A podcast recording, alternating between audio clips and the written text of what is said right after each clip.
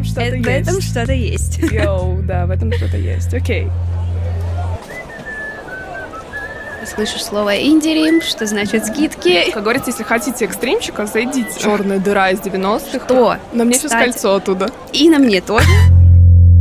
Всем привет! Это Полина, И Маша.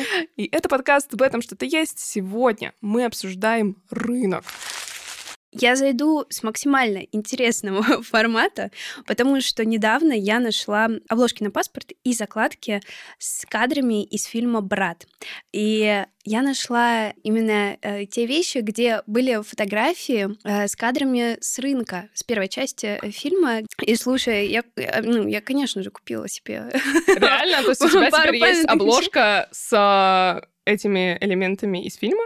Да, а, Вау. но самое главное, почему я про это вспомнила, потому что мы сегодня э, разговариваем про э, рынок. А Я подумала о том, что обычно мы как раз представляем рынок как э, такое огромное действо, очень яркое, там все кричат, э, машины где-то ездят, э, что-то разгружают, посылки какие-то, овощей или других продуктов.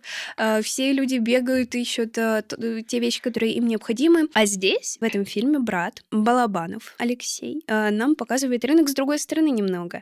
И получается, это такое небезопасное пространство э, становится, где э, люди э, немного настороженно оглядываются, где у каждого есть какая-то там точка, за которую там несколько людей может бороться. Ну, то есть все эти махинации. Действительно, вроде бы казалось привычный формат рынка может оказаться совершенно иным.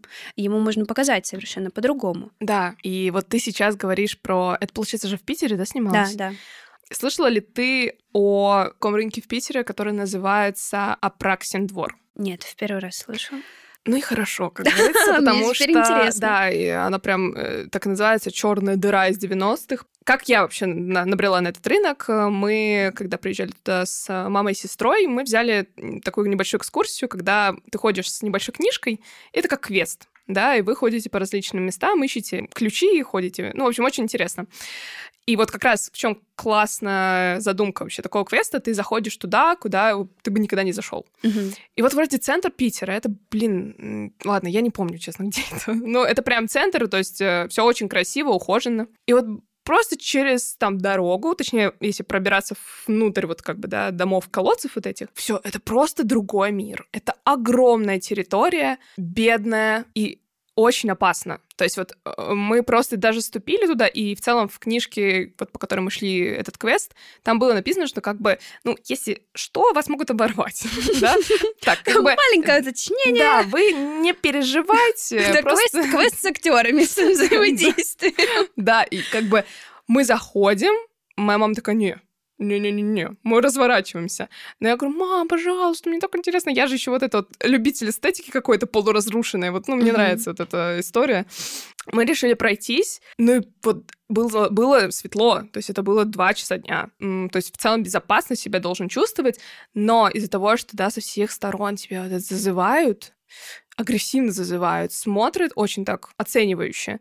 Нам прям было супер не по себе, мы еле оттуда вышли. Это реально как будто лабиринт. Если просто посмотреть на этот рынок сверху, он прям очень большой, и много вот таких вот как коридоров. Мгм. Короче, мир, город, реально, опять же, опять же, в городе, и просто такой разрыв шаблонов, типа центр, и вот такой бедный-бедный рынок, и я как бы вроде люблю рынки, на самом деле, если уж мы вообще говорим, да, об этом месте. Я люблю за какую-то такую неподдельную простоту, душевность очень часто, особенно это на локальных рынках, вот местных, которые, э, так скажем, просто люди, которые выращивают у себя на огородах, просто продают свои продукты. Вот это топ. Вот это я обожаю, потому что это всегда про эмоции, вот именно такие какие-то приятные, искренние. А если мы берем рынок, вот сегмент, где как бы закупка, короче, пытаются тебя обмануть, вот это вот пытаюсь обходить, избегать, да, Стороной. стороной, потому Мгм. что, ну, это неприятно. И вот, правда, вот это ощущение, что тебя сейчас, я не знаю, разденут, просто заберут, своруют, еще что-то, а, оно не покидает. И я не про то, что это вот единственный рынок, э, в котором я так себя чувствовала. Очень многих рынках я ощущала вот такой страх, вот, но вот именно вот этот Апраксин двор, Как говорится, если хотите экстримчика, зайдите в Питере, реально. Очень э, так взбодрило. Да, вот, кстати, если мы говорим о рынках, где тебя могут обмануть, это рынок здесь а, такое нормально, что чуть-чуть приврать, чуть-чуть ну, поторговаться. Да, да. Я хочу а, вспомнить а, об одной своей поездке а, в Турцию, где ты просто за 300 метров от этого рынка слышишь слово «индирим», что значит «скидки», ты понимаешь, куда тебе идти на слух это классно. В разных странах э, у каждого рынка свои особенности. Если в Турции это такое огромное пространство, где ты можешь найти э, любую вещь, и там э, ты постоянно торгуешься, то еще классные рынки есть э, в Грузии. Скорее, я говорю сейчас не о продуктовых каких-то рынках, не Винтаж. о... А, да, да, да, не о рынках, где там а, просто какая-то а, брендовая одежда или обычная одежда. Я говорю о винтажных, угу. о блошиных рынках. Да, да. И есть один потрясающий блошиный рынок в центре Тбилиси на Сухом мосту. Да, я там а, была. Да, я там тоже была и приобрела себе там несколько памят... памятных вещей, что... На мне сейчас кольцо оттуда. И на мне тоже. Я думаю, это отличное совпадение. Я хотела рассказать историю про свое кольцо с этого рынка. А, просто ко мне подходили люди, а, или мы с ними общались, незнакомые вообще совершенно, и они обращали внимание на мое кольцо. И первая их фраза была следующей. Я видела эти кольца на рынке в Тбилиси. А, я так понимаю, ты покупала их там. Я просто, у меня мурашки в этот момент шли, что очень прикольно, мы в другой стране находимся, и при этом по таким опознавательным знакам маленьким можем как-то находить э, точки соприкосновения. Да, и перенестись, типа, да, в, то, да. в то место. Блин, согласна с тобой полностью. И такое место, как рынок, эм, из-за того, что это, правда, огромное скопление разного и разных людей, и там можно найти, да, какие-то и бриллианты, и какой-то прям, ну, кринж-кринжовый, это все вот в себе как-то сочетает. И я вспомнила очень приятный фильм, который вообще вроде нет ассоциации с рынком, но я просто очень хорошо запомнила эту сцену, и поэтому он у меня есть в мозге. В общем, это фильм «Полночь в Париже». «Полночь в Париже». Я попал в затруднительное положение. Там действие фильма, оно происходит, ну, совсем не на общественном рынке, но в нем есть просто сцена, где главный герой, а, он отвлекается на шумный рынок в Париже и испытывает чувство удивления и ностальгии.